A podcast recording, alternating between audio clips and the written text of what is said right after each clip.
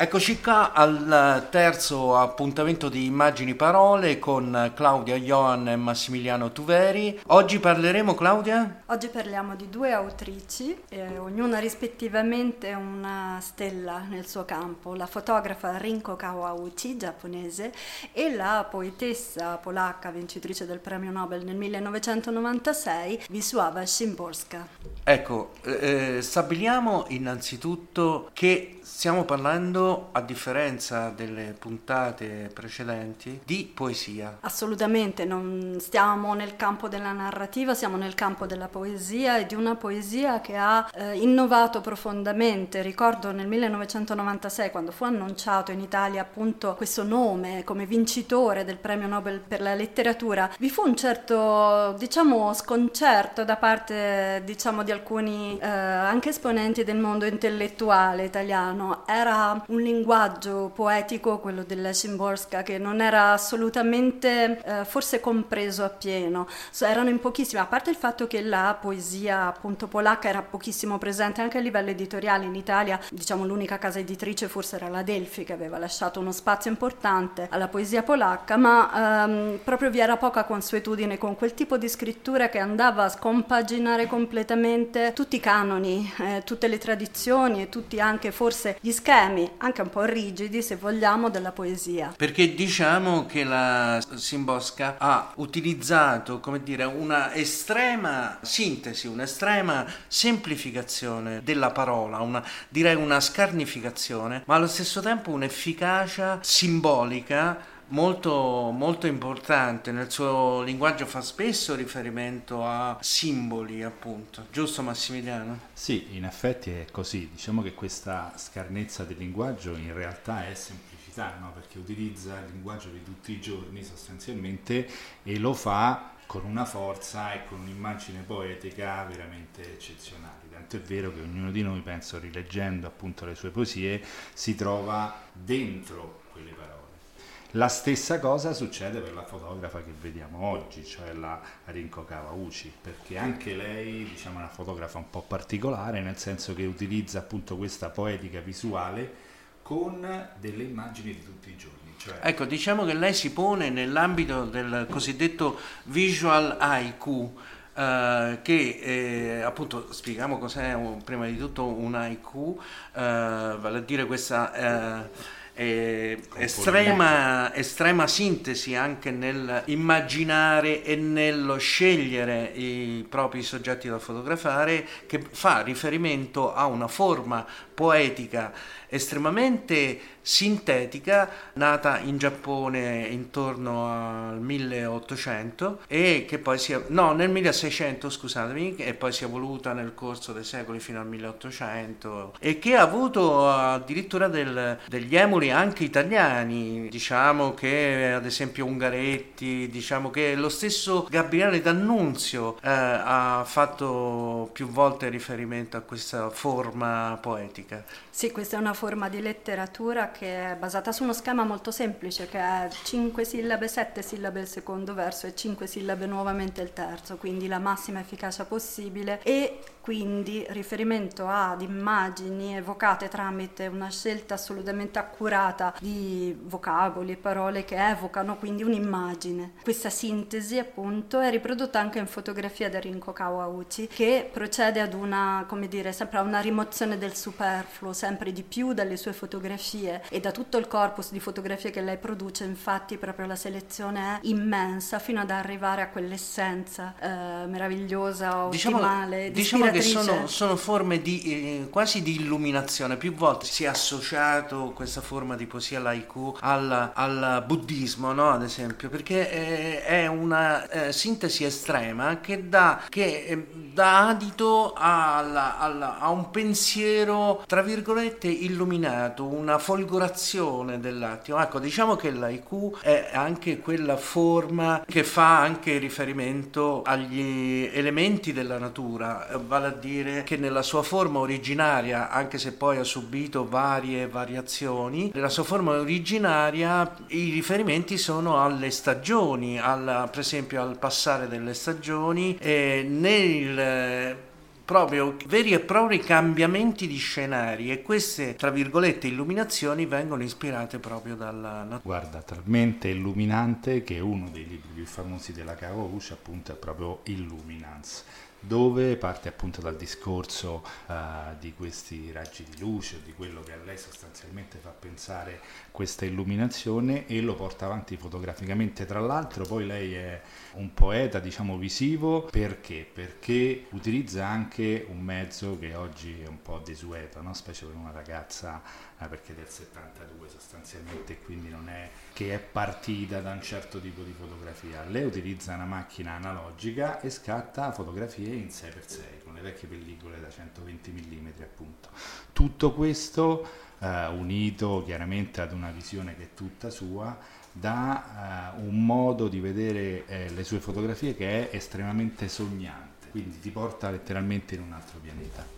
Sì, e forse, sì, forse questo pianeta, se vogliamo, è quello del quotidiano, e di questo appunto possiamo accomunare tranquillamente Rinko Kawauchi e la Szymborska, perché eh, entrambe in realtà hanno tantissimi punti in comune, entrambe partono da un quotidiano, ed è un quotidiano però che, in cui è insito un senso del meraviglioso, e forse la parola chiave, visto che tu, Claudio, scegli sempre una parola chiave ad ogni puntata, in questo caso potrebbe essere lo stupore. Sì. Una degli Gli esperimenti che ha fatto Pietro Marchesani, che ha scritto della Szymborska, è stato proprio prendere la definizione di stupore, questo senso di meraviglia davanti a qualcosa di eccezionale. Il sublime del quotidiano. Ecco. Ebbene, infatti, la definizione del dizionario, del vocabolario della lingua italiana non è calzante, proprio perché entrambe in realtà ritrovano il meraviglioso, e quindi forse anche l'eccezionale, forse il miracolo anche, proprio in tutto ciò che è reale, che è quotidiano, e che conserva all'interno appunto ogni diciamo eccezionalità, se così vogliamo dire, perché merita attenzione naturalmente, e merita anche uno sguardo attento. Questa è una pratica anche molto importante in Giappone, saper fare attenzione, attenzione al dettaglio, eh, quindi mh, saper guardare, saper vedere, cogliere tutto quello che merita il, questo senso di incanto di fronte a qualcosa che è anche infinitesimale, la goccia d'acqua, la, il raggio di luce, e, mh, anche un qualcosa di microscopico. Sembrano forse quasi delle estrapolazioni queste immagini da, da, eh, da filmati, da una serie di frame da, da sì. cui si trae, eh, così come nello sguardo sul quotidiano si, tra, si, si trae un particolare particolarmente significativo, quello che dà appunto l'illuminazione. C'è da dire anche che in psicanalisi si ritiene appunto che l'aiku sia un, uno formidabile strumento Di, di sintesi e di quegli aspetti per cui la psicanalisi fa riferimento alla immaginazione attiva. Ci sono appunto molti analisti che ritengono che la, l'aiku sia una forma estremamente raffinata e estremamente difficile, per cui ci vuole un vero e proprio training per arrivare a, ad una sintesi estrema come, come quella espressa negli aiku. Ed infatti la semplicità sia della poetessa che della fotografa che oggi analizziamo, la loro semplicità è apparente ed è un punto di arrivo,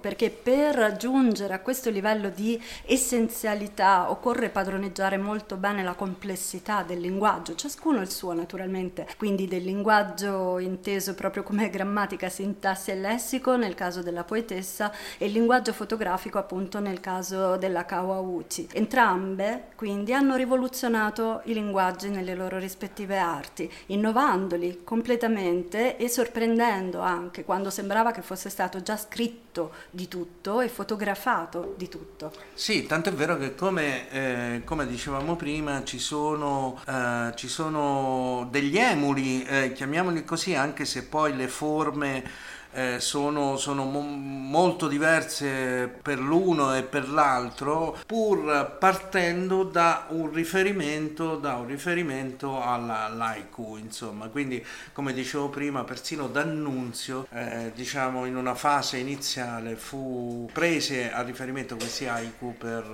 fare eh, per svolgere i suoi componimenti poetici. Sì, infatti è interessantissimo come per entrambi le autrici si parta da una forte introspezione intellettuale per i loro lavori, no?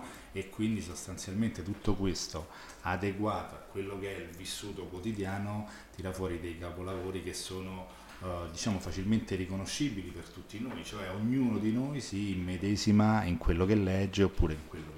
Naturalmente non, ha, non è stato un successo immediato per la Szymborska, che appunto peraltro in patria molto nota, eh, si è dovuta conquistare in parte la sua notorietà internazionale, ma poi è stato un dilagare sostanzialmente eh, presso il pubblico di questa sua poetica, con questo suo linguaggio che sorprende proprio per questa sua apparente semplicità, arriva ad un punto, fa riflettere, amplia l'orizzonte, perché l'oggetto della sua poesia è il mondo, il mondo reale, ma anche il mondo immaginato e anche il non mondo, cioè tutto quello che capita in realtà ad un individuo che nasce e, come dice lei, vive una volta sola a caso nel mondo, in realtà è unico, ma fa riflettere anche su tutto ciò che avrebbe potuto non essere.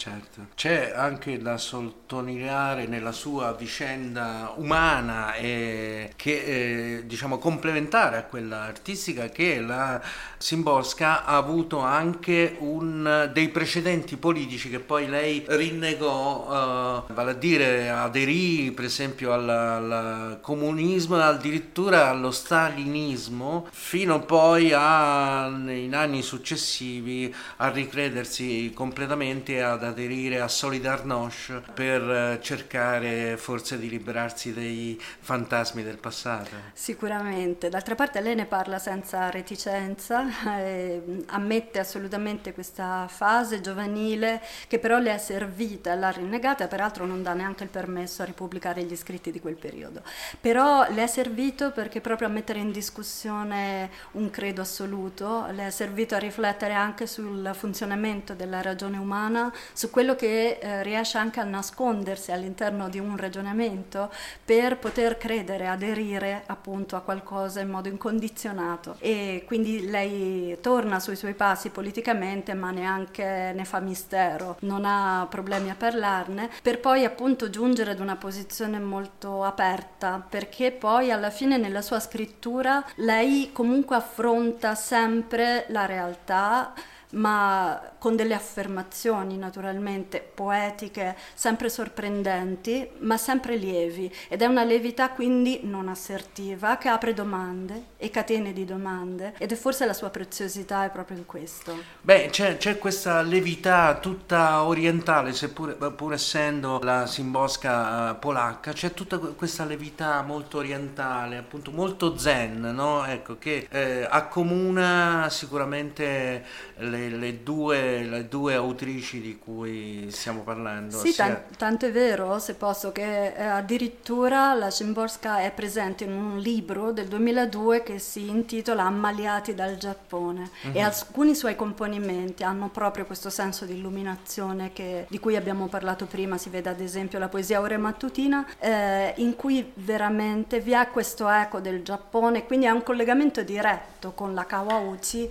che ha come tema privilegiato proprio mh, anche questo meraviglioso, in dimensioni anche microscopiche all'interno della vita, e, mh, il ciclo vitale, se vogliamo, quindi la vita, la nascita, la morte e la, la bellezza che merita appunto l'attenzione e lo stupore. È interessante pure vedere come la Kawauchi sia partita, a dispetto appunto degli studi letterari della, della Szymborska, da studi da graphic design, no? E quindi da una base molto scientifica, se vuoi, sotto un certo punto di vista, e parti da questi studi per affrontare poi il suo punto di vista, che è estremamente poetico, no? Rispetto appunto agli studi iniziali che ha avuto. Questo è fantastico perché, perché diciamo sotto un certo punto di vista hai quella base scientifica, ma dai libero sfogo a quello che sono tutte le tue, no? Pulsioni interne, tant'è vero che Eh, come succede spesso però ad autori giapponesi, lei in un solo, in un solo giorno, nel duemilauno, pubblica addirittura tre libri, i suoi primi tre libri, dove ci sono un po' le raccolte di tutti i lavori che aveva fatto, ecco, fino a quel momento. È un peccato che la Szymborska non sia molto presa in, com- in considerazione da, dagli editori italiani, perché in realtà non si trovano molte edizioni, pur, pur avendo eh, come dire, vinto un, un pre- le è stato assegnato un premio Nobel nel millenovecentonovantasei, ottantasei non è così di facile reperibilità. No, per fortuna Delfi ha pubblicato adesso ha pubblicato insomma una raccolta di tutti i suoi scritti e componimenti poetici. Uh-huh. D'altra parte merita, perché lei veramente è stata in grado di afferrare l'inafferrabile, invisibile del quotidiano e l'ha tramutato quindi in forma di parola, mentre se vogliamo appunto operare una sintesi estrema, Rinko Kawauchi ha afferrato l'inafferrabile visibile all'interno della realtà, quello che non tutti sono in grado appunto di cogliere, e l'ha tramutato appunto in fotografia, in immagini che sono sempre estremamente garbate. Entrambe poi sono caratterizzate da forse un lieve senso di malinconia di fronte comunque alla caducità, un senso di transitorietà, di fugacità comunque della vita, ma lo accettano come parte di un ciclo vitale che è inevitabile ed entrambe quindi in qualche misura forse esaltano la vita in tutti i suoi aspetti e le sue sfaccettature. Beh, questo viene messo in evidenza pure dal fatto che la Szymborska stessa, no, in un'intervista eh, eh, parlasse proprio di questo, cioè che tutti la consideravano, no, una, una poetessa, una persona estremamente affabile, divertente, eccetera, eccetera, e quindi praticamente lei diceva sempre che questa sua malinconia se la teneva per sé, no? Poi alla fine. Sì, la Szymborska è la poetessa, diciamo, come ha definito bene forse Valeria Rossella, è la, di, è la creatrice di una poesia cosiddetta feriale, se vogliamo adottare questa sua espressione, no? E anzi, con uno sbaraccamento, sempre parole di Valeria Rossella, lo sbaraccamento del sublime, lo sbaraccamento dell'antropocentrico, e quindi forse proprio la, la meraviglia, questo stupore. C'è anche una poesia che si intitola Stupore, proprio di fronte a, alla casualità, all'imponderabilità della vita, in cui però nulla è ordinato. Anche quando si parla di amore, la stessa Szymborska dice proprio: a me è capitato in sorte esserti accanto e non vi vedo nulla di ordinario, insomma, in questo. E quindi è proprio anche l'amore, che è un'esperienza comune a tutti naturalmente, viene inserita all'interno di questa vicenda incredibilmente umana di cui appunto vengono messe in evidenza queste sfaccettature. La stessa Rinko Kawauchi più volte ha fatto riferimento a qualcosa di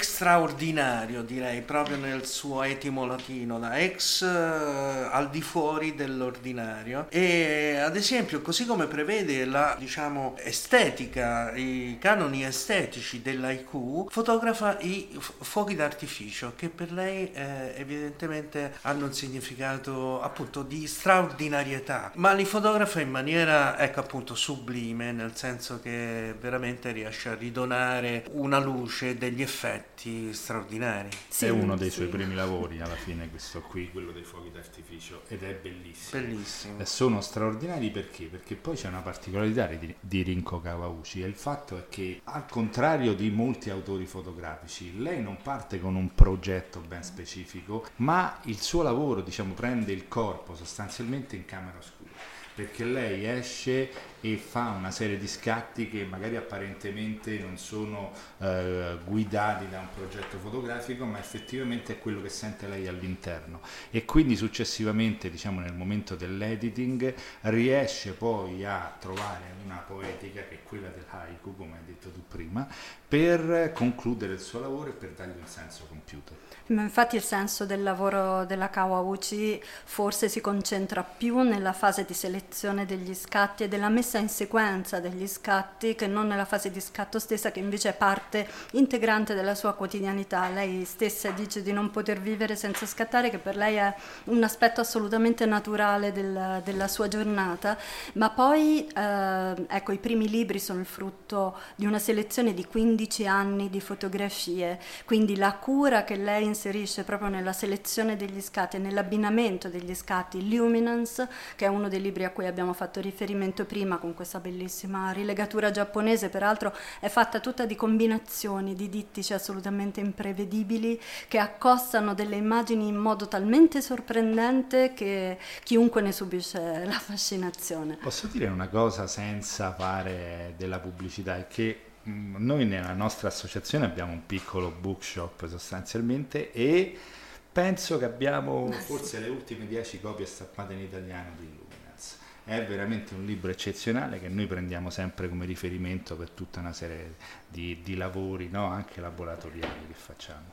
Assolutamente. E eh, appunto questo, questo senso della eh, straordinarietà fa il paio, appare complementare con mh, allo stesso tempo una sensazione di casualità da cui vengono tratti questi scatti. Cioè non è tanto nella eh, bellezza formale dello scatto quanto appunto nell'immediatezza, nell'immediatezza e in quello che dicevamo prima, quanto uno scatto sia in grado di fornire un principio di illuminazione, di visione più chiara, di ispirazione nei confronti eh, appunto della natura che cambia o di fatti, come dicevamo appunto, i, i fuochi d'artificio, di fatti eccezionali, insomma. Ma infatti non vi è nulla di così piccolo che non meriti, no, l'attenzione e lo sguardo, sì, il della fotografa. Che, che diventa infinitamente grande, che diventa sublime. Ecco, che poi la, è esattamente... La sublimazione del particolare. Esattamente, che poi è quello che ritroviamo nei versi della poetessa polacca. Ma è quello che ritroviamo anche nella vita di tutti i giorni. Certo. Perché noi ci immedesimiamo in queste cose proprio per questo, perché tutti quei particolari che magari a noi sfuggono, no? Sia sotto il profilo letterale che sotto il profilo visivo, loro ce li rendono in una maniera poetica e bellissima, e quindi noi diventiamo parte di quel lavoro. Sì, è uno scatto, eh, come dire, sono scatti quasi subliminali, come dire, sì, che ognuno di noi vive quotidianamente certe situazioni, ma eh, probabilmente, anzi non, sicuramente non dedica l'attenzione che meriterebbe. Questo è un, sono immagini che vanno ad incidere in un limbo, in una specie di livello eh, inferiore di inconscio collettivo, che la fotografa giapponese è in grado di rievocare. Sì, e per... innesca una reazione eh, che è rievocare, e per questo diventa un elemento di condivisione, di condivisione, di apprezzamento. Ma esatto, infatti entrambe forse hanno questo pregio di raccordare il quotidiano di nuovo con un assoluto, con una forma di assoluto che forse è dentro di noi e che riusciamo ad ascoltare. Bene, allora direi che eh, anche per oggi abbiamo concluso questo nostro appuntamento, appuntamento alla prossima settimana con Claudia Ioan e Massimiliano Tuveri. Grazie, Grazie. Claudia, un saluto a tutti.